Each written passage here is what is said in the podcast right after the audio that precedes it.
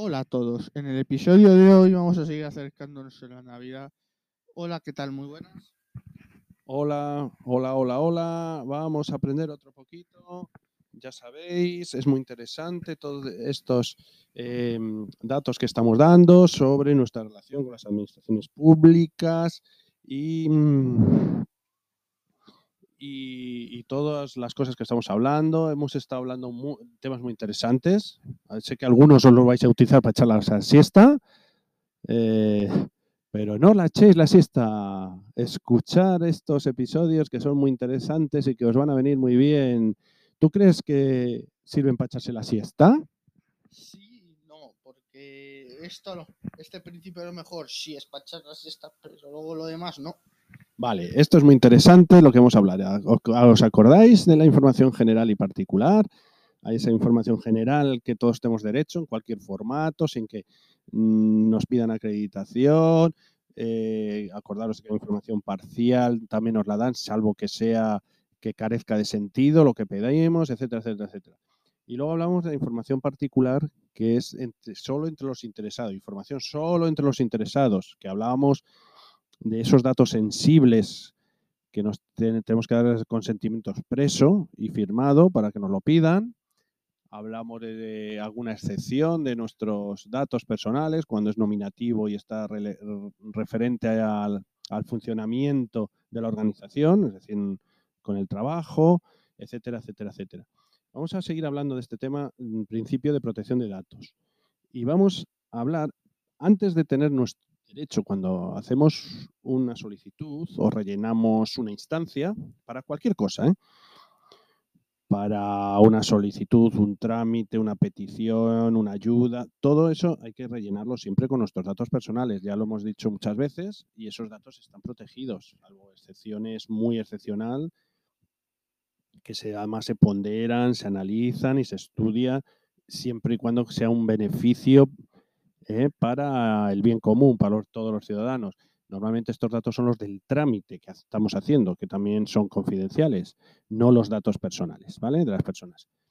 Pero primero, cuando hacemos este, tenemos una responsabilidad también como ciudadanos. ¿eh? Cuando rellenamos una instancia, una solicitud en una administración pública, es algo oficial. Y tenemos que dar exactitud de los datos. No podemos falsear ninguno de nuestros datos porque a lo mejor en unos requisitos de una oposición, por ejemplo, te piden una edad, te piden unas condiciones y tú no los cumples y lo falseas. Eso no se puede, es un delito también. ¿eh? Hay igual que eh, poner datos de cualquier persona en redes sociales, en episodios como este, es un delito muy grave que no debemos hacer, ¿verdad que no? Y si alguna vez hemos cometido un error y lo hemos hecho sin querer, ¿qué tenemos que decir al respecto? Que no se va a hacer más y que perdón. Correcto, pues el mismo delito es dar datos falsos, ¿o no te parece a ti? Sí, Imagínate que tú vas a rellenar una instancia y dices que te llamas Rodolfo Fernández, ¿no? Qué barbaridad, ¿no? O poner datos de otras personas cuando vas a rellenar algo, ¿verdad? No se te ocurriría, ¿no? Pues venga, vamos a hablar de la exactitud de los datos. Es muy evidente e- este epígrafe, quiere decir que nosotros si rellenamos una instancia tenemos que dar nuestros datos fielmente sin ningún tipo de eh, error, ¿vale? Eh, esto es un delito y dice que mm, si hubiera un error involuntario nos daríamos cuenta y, habría que suprimir o rectificar sin dilación la, inexactitud de los datos personales que hemos dado, ¿vale? Si es sin mala fe, si es con mala fe, eh, el problema es gordo. La responsabilidad es de la persona que da esos datos, ¿verdad? Eh, tenemos que mm, podemos rectificar, o sea, si eh, es que aquí lo que tenemos que entender es la buena fe o la mala fe de, la- eh, de las personas. ¿eh? Si lo rellenas datos mala, mal, con mala fe para obtener una ventaja o entrar en un concurso al que no debes entrar o cualquier razón, es un delito penal y va a tener consecuencias administrativas, seguro.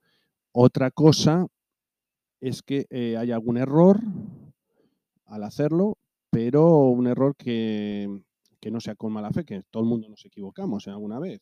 Imagínate que te equivocas en la letra del DNI, en la calle se te ha olvidado el número, cualquier razón de estos, ¿no? Entonces, eh, ¿cómo se pueden modificar estos datos inexactos? Pues mira, si hubiesen sido obtenidos por, por, el responsable directamente del afectado, ¿no? De la persona, lo ha cogido otra persona. Es decir, normalmente esto lo rellenamos nosotros, pero ya, ya sabéis que una función de los funcionarios es ayudar eh, siempre orientar y ayudar a los ciudadanos cuando van a una administración pública. Eso lo tenemos claro que sí. sí.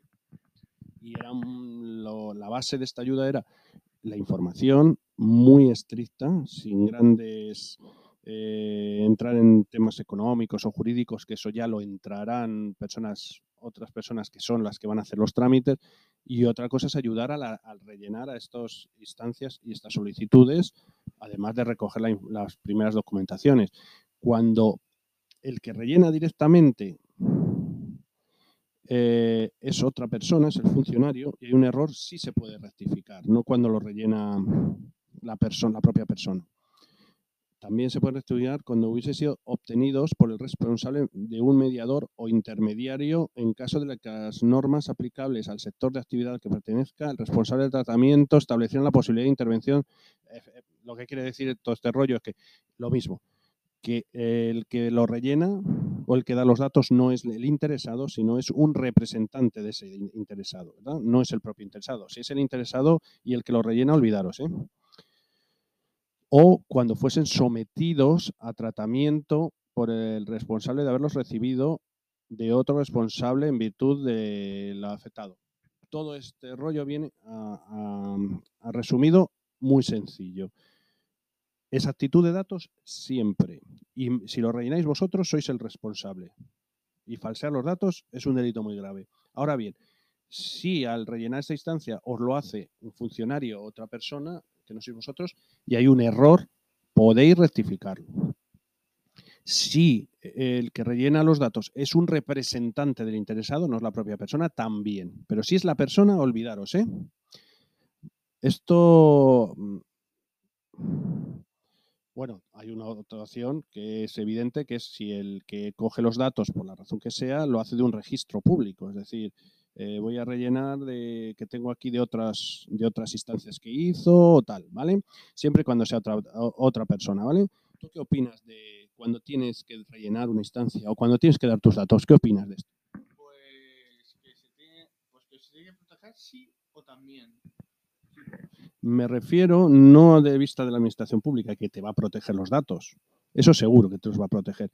Digo de la persona que da esos datos. ¿Qué, tiene, qué tienes que decir?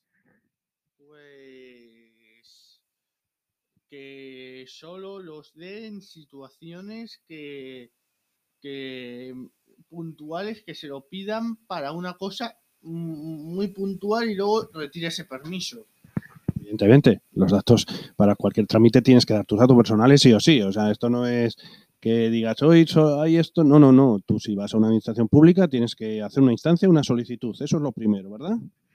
Y tienes que dar tus datos. Pero lo que hemos estado hablando, ¿cómo tienes que dar esos datos? Pues o mandándolos o allí.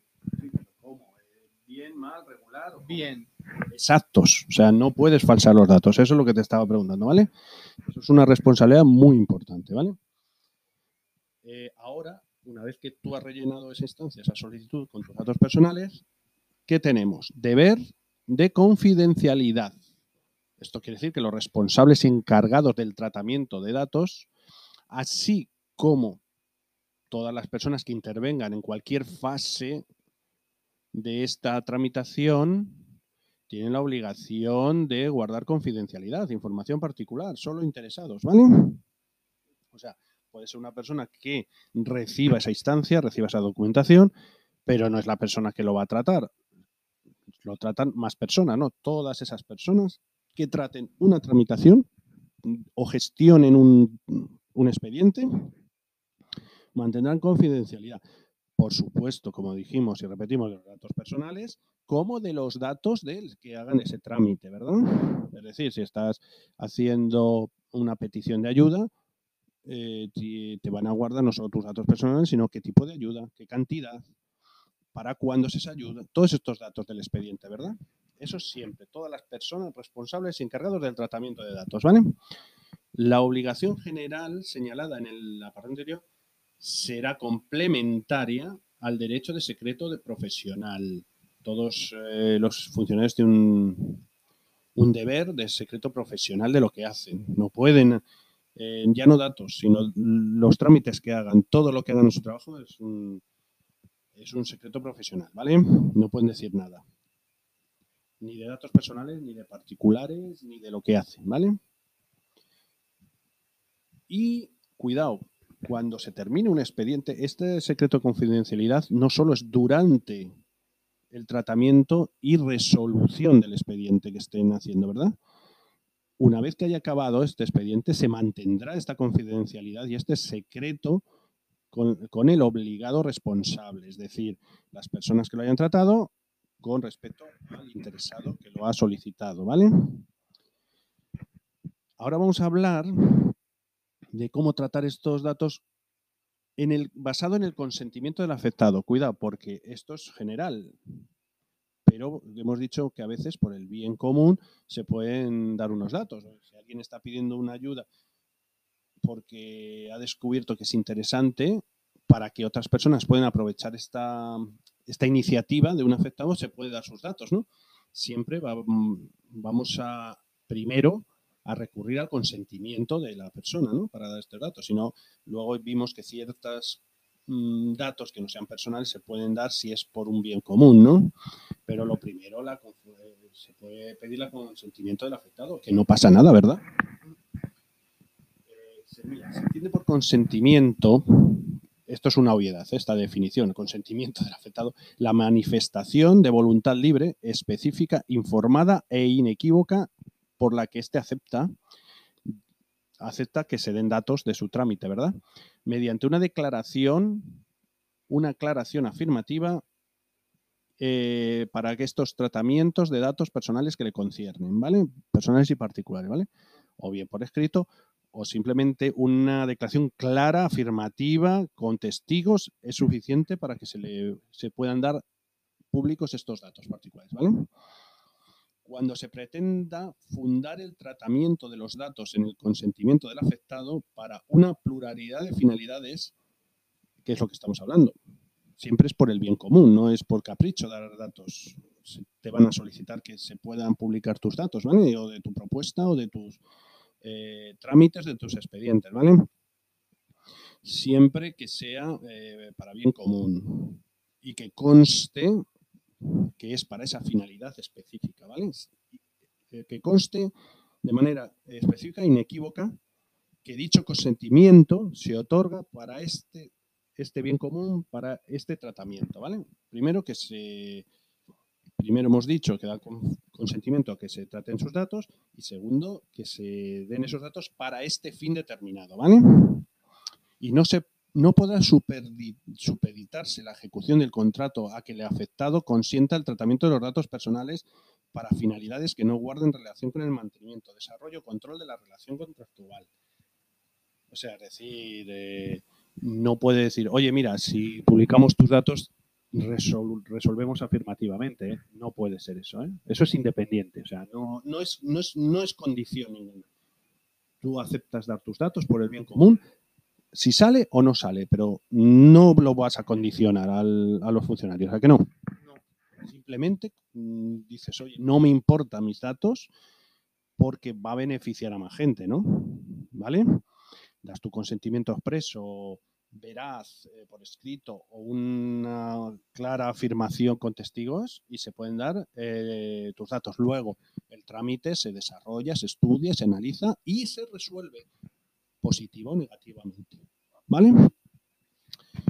Vamos a hablar de los menores de edad porque es un tema muy, muy, muy, muy espinoso y muy delicado. Mm, el tratamiento de datos personales de un menor de edad, eh, los menores de edad son muy delicados, eso sí que no se puede hacer nada, pero en algún caso pueden dar el consentimiento a partir de los 14 años. ¿vale? Este dato es importante que te. ¿eh? De los menores de edad, el consentimiento para publicación de sus datos a partir de los 14 años. ¿eh? Evidentemente se exceptúan supuestos de la ley. Es decir, que, mm, que por la razón que sea, se, se necesita la tutela o la patria potestad, es decir, los padres o los tutores legales, eh, que esté así jurídicamente expuesto, dice a esta persona, aunque tenga 14 años, eh, es necesario que el consentimiento lo dé su tutor, ¿vale? O sus padres. El de los menores de 14 años solo puede ser con el consentimiento, evidentemente, de la patria potestad, o los padres o los tutores legales, ¿vale? Es muy importante esta edad, 14. A partir de los 14 años pueden dar consentimiento si legalmente no está estipulado lo contrario, que suele ser de, excepciones, que por algún motivo especial, ¿no? esté así establecido, pero normalmente a partir de 14 años pueden dar su consentimiento. Si es menor de 14 años, pues la patria potestad, padres o tutores legales, ¿vale? Y por último, vamos a acabar hoy hablando del tratamiento de datos por obligación legal, interés público o, ejercicio de poderes públicos. Hemos hablado mm, de que se puede pedir este consentimiento por un bien público y ahora vamos a, ver la obligación de dar esos datos porque es una obligación legal que lo puede dictar un juez o por un interés público no bien no el bien que pueda ayudar a otras personas, sino interés público 100% de la sociedad, ¿vale? El tratamiento de los datos personales solo podrá considerarse fundado en el cumplimiento de una obligación legal exigible al responsable cuando así lo prevé una norma de, de derecho de la Unión Europea o una norma de rango de ley que podrá determinar las condiciones generales del tratamiento y los tipos de datos objetos del mismo, así como la cesión que procedan como consecuencia del cumplimiento de la obligación legal. Esto lo resumimos como siempre en un lenguaje más coloquial, quiere decir que si hay una ley de la Unión Europea o una ley nacional que diga que para este tratamiento esos datos se pueden ser públicos, hay que hacerlo, es la ley. Si lo dicta la ley, ¿vale? Y luego el tratamiento de datos personales solo podrá considerarse fundado en cumplimiento de una misión realizada por interés público o el ejercicio de poderes públicos conferidos cuando así lo determine la ley. Vale. Esto es así un poco, un poco más rollo. Entonces, para resumir, este tratamiento por obligación legal o interés público, ejercicio de poderes públicos, simplemente si hay una ley de la Unión Europea o nacional que dictamine que esos eh, datos particulares o personales pueden hacerse públicos, si la ley lo dice, no hace ni consentimiento ni nada, se tienen que hacer públicos, ¿vale? Pero solo cuando la ley o la Unión Europea sí lo dice, ¿eh? y suele ser para eh, lo que te digo, no bien ese bien común que te piden el consentimiento, ¿no? Sino un bien público para toda la sociedad, no para, ¿no? Ejemplo, algo que sea a nivel europeo, a nivel nacional, algunas ayudas, algunas subvenciones, oposiciones, ¿no? ¿Verdad? Todo ese tema, si es interés, interés público de la sociedad, no lo que hablamos antes, que te piden el consentimiento, y desde luego, si las leyes así lo dicen, hay obligación de publicar esos datos. ¿Vale? Pero son, eh, repetimos, son eh, casos muy excepcionales lo normal es que en una información particular, es el resumen de siempre, solo los datos personales y de la eh, trámite que realices entre interesados, solicitantes y funcionarios que recogen la información, que la tramitan, que la estudian, que la analizan y que la resuelven. ¿De acuerdo? Mañana seguimos con la categoría especial de datos. ¿Te parece bien? Muy bien, pues entonces hoy dejamos este pequeño ladrillo para que os eche la siesta y luego seguiremos con las cosas más divertidas y más interesantes, ¿verdad? Sí. Pues puedes despedir. De hecho, ahora seguimos con el episodio de hoy y ya está. Muchas gracias y seguimos con nuestros episodios. Chao. Bueno, bueno, y no sabes lo que me ha pasado hoy. Me ha vuelto a dar. Pero ya prometo que no me vuelva a dar, pero porque también yo he acabado, muchas veces me siento así como sin grabar, me siento como una nebulosa, pues lo mismo. Se me forma una tormenta en el cerebro, pero ya sé que estoy perdiendo años de vida tontamente, así que no lo voy a volver a hacer, eso lo prometo. Sí, estoy. Que me compré un micro de solapa de la marca Daggy, que es como me, que me cogí en AliExpress de, con el cable de cuerda, que está ya medio casco por decir casco entero. Y este micro es el que utilizaré para grabar los vlogs y no el grande porque ya se me ya se me ha roto ya se me han roto cuatro grandes por ir por la calle grabando. Y mm, vamos a seguir un poquito ahora hablando sobre mm, lo diré.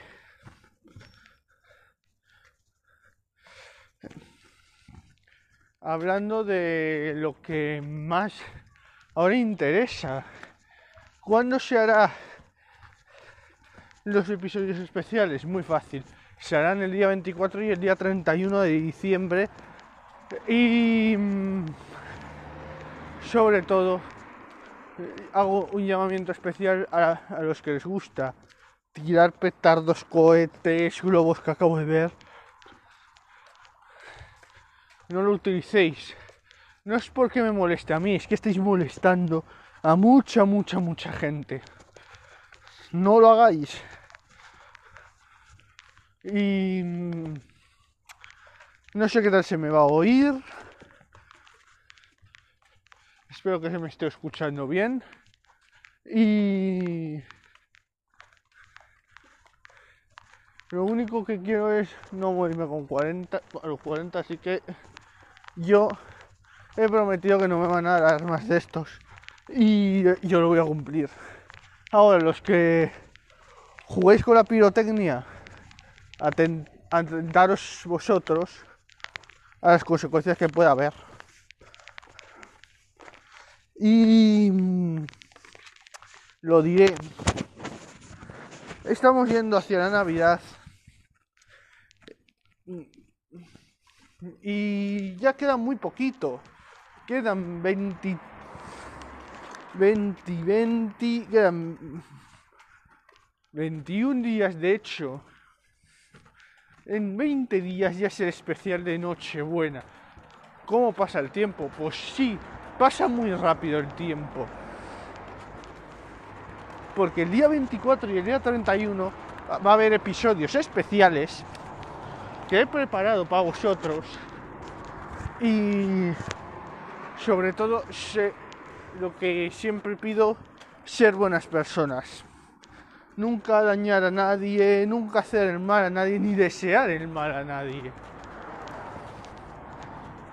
De hecho, ¿por qué lo grabo por la calle? Porque el micrófono eh, de solapa lo que hace es sujetarse. Yo lo tengo sujeto a la camiseta y voy grabando mientras. Y ahora hago un corte y seguimos con el episodio de hoy. Y ahora ya os expliqué el, el problema más menos que tenían estos repetidores. Estos repetidores yo, yo tengo unos tenda que si se va a internet hay que desenchufarlos y volverlos a enchufar, pero hay distancias que no las pueden cubrir, etcétera. Por lo cual yo recomiendo que estén cerca de los routers para que mm, para que se pueda ver que mm, Effective Wonder tienen cobertura wifi. No los pongáis en la zona que no hay cobertura wifi, sino donde hay wifi. Si no, el... es imposible acceder con estos repetidores a internet. Por lo cual, siempre, siempre, siempre tiene que haber una separación mínima de seguridad. Por cierto, antes de seguir quiero alegar a que no envíes demasiados mensajes, porque a mí ahora mismo yo tengo contratada fibra de 10 gigas, de 10 gigabits por segundo, que es una velocidad altísima, que eso es casi imposible de, mm, de, de tirar y está cayendo la conexión.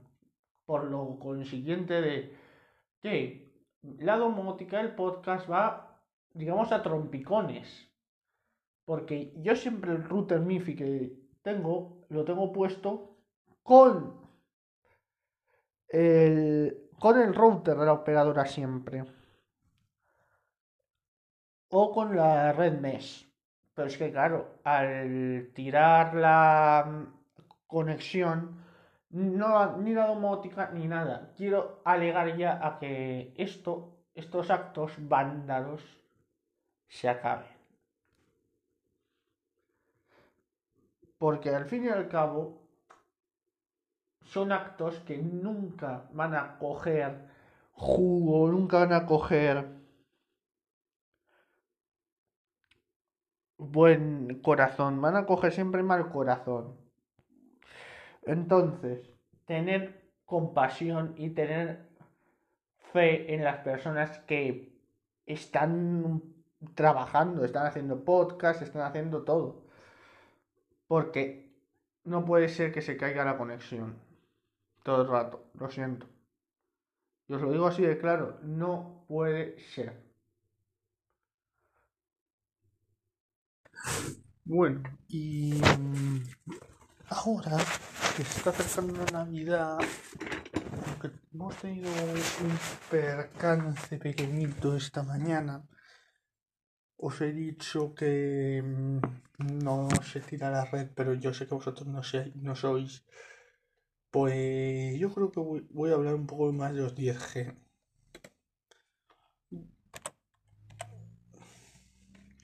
¿Por qué? Porque la fibra de 10G es una, es una fibra óptica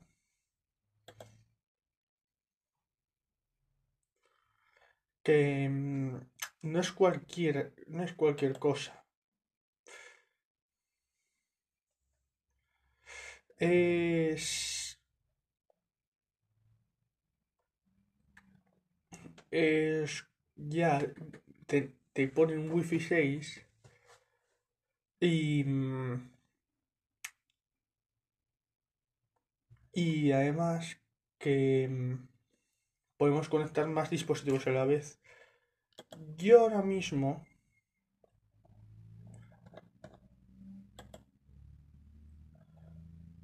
eh, los, los dispositivos que tengo conectados los tengo en la red mesh, aunque al final voy a dejar solo el router de la operadora. Porque es lo que dicen que es mejor ellos. Además son, ZTE y, y la verdad que va muy bien. Los, los 10G, el 10G se nota mucho. También cuando vas a ver un vídeo, carga muchísimo más rápido. Las conexiones las hacen muchísimo más rápido. Y aunque y esta es la diferencia entre 10G y 1G. Aunque tengas 20 dispositivos conectados, no pierdas calidad en la señal. Y, y eso es un punto a tener en cuenta.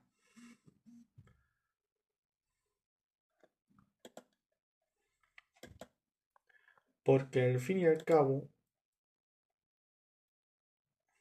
tenemos que tener una calidad garantizada, pero es imposible garantizar una velocidad. ¿Por qué? Porque lo que estás haciendo garantizar una velocidad es diciendo, mira, yo te garantizo esto. Cuando muchas veces dependes mucho de la congestión de la red, si tienes muchos conectados a la misma centralita, etcétera. Y mm, yo os voy a decir siempre, cuidado con las redes públicas, es decir, cualquier MIFI, cualquier móvil, no se puede, no se puede conectar una red pública así como así. ¿Por qué? Porque la red puede estar capada, la conexión puede ser muy lenta y además que, que, que los que los dispositivos como un MIFI necesitan conectarse a un servidor. ¿Qué quiere decir un servidor? Que tú cuando lo, configuras, lo configuras mediante un, un, un server un servidor web, como lo queramos decir, pero al fin y al cabo van conectados con un servidor. Y de ese servidor detecta si está conectado a una operadora y si, y si está conectado detecta a qué operadora se conecta y otra conexión más a ese otro servidor. Por eso os he dicho que no se puede así un poco a las bravas em, molestar mientras yo hago el podcast o otra gente que haga el podcast. No se puede molestar porque esas conexiones con los servidores tienen que ser casi constantes. No digo constantes, pero casi constantes. ¿Por qué? Porque la mayoría de conexiones a estos servidores se hace de madrugada, cuando no se está utilizando la conexión. ¿Por qué? Porque si no, esa conexión también va muy lenta. Cuando detecta que no hay tráfico, entonces lanza esa conexión. El servidor de Huawei lanza la, conexión al servidor de Digi para, que, para comprobar verazmente que en la red móvil sigue existiendo una comunicación de datos. Porque si no existe, te lo tienen que notificar. En fin, esto sí. Y luego, ¿qué, qué tal es con 10 gigas? Pues con 10 gigas, os digo yo, que la experiencia de navegación cambia muchísimo con una, una experiencia gigabit. En fin, esto ha sido el episodio de hoy y hasta mañana.